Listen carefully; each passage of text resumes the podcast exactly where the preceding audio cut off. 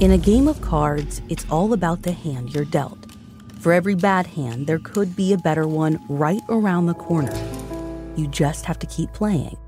But there's always risk involved risk that you could lose, and risk that you could win big. The same can be said for criminal investigations.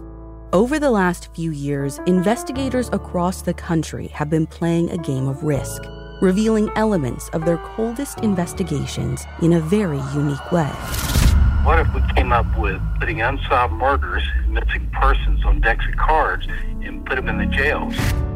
Some law enforcement agencies have replaced the faces of traditional playing card decks with images of missing and murdered people.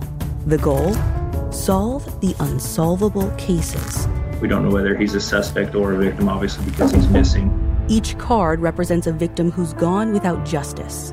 How does this happen to a 15 year old girl in our neighborhood?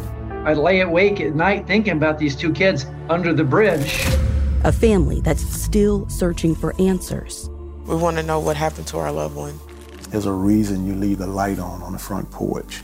They expect you to come home. One of these cards ending up in the right hands could be what these cold cases need to get cracked.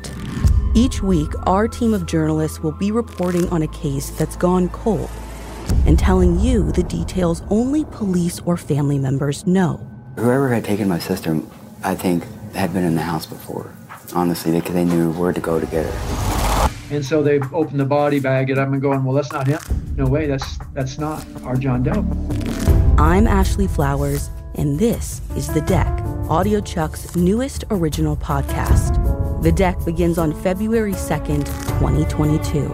Follow The Deck on Stitcher, Apple Podcasts, Spotify, or wherever you listen to podcasts to be sure you don't miss out on a single episode. Nobody's going around, poor me, poor me.